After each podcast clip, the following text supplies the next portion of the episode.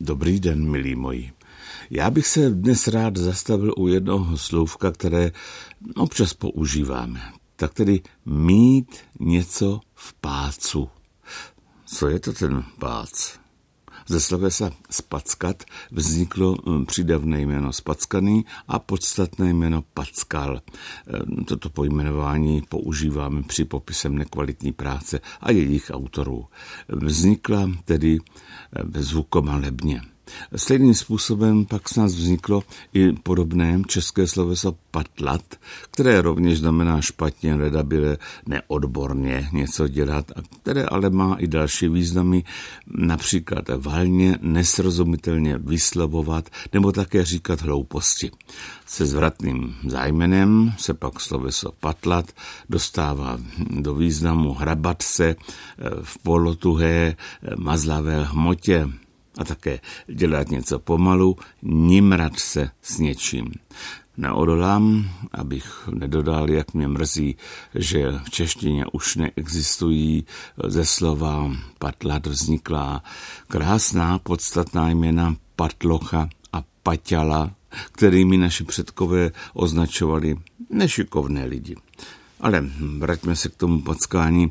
Možná někoho z posluchačů teď napadlo, že v češtině používáme slovní spojení mít něco v pácu a že pác z tohoto spojení je zvukově podobný výrazům packat, spackaný a packal a hlavně citoslovcí pác. Tak se podívejme do slovníku, co to ten pác vlastně je. A pak možná zjistíme, jestli má něco společného s packáním, eventuálně s packou.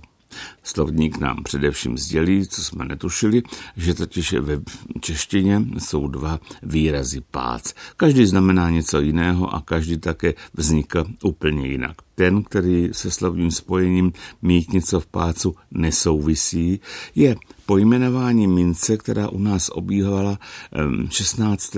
a 17. století. Mince se ve Švýcarsku, kde 15. století vznikla, jmenovali eh, podle eh, německého pojmenování dnešního Bernu Bacen, což si naši předkové zkrátili na Bac, Bác a později zkomolili na Pác a Pac, eventuálně Fac, po případě Fat. Byl to peníz malý, když se řeklo, koupil jsem to za pác, za fac, za fatku. Znamenalo to, koupil jsem na cino. Ano, když dnes řekneme, koupil jsem za facku, tak používáme zkomoleninu starého úsloví, koupil jsem za fatku. Ale pojďme konečně k pácu z úslovy, které použijeme, když chceme říct, že máme něco vyhlédnutého, že něco chceme. Ten pác je původem německý a dříve měl podobu pajc, což bylo z německého bajce, mořidlo.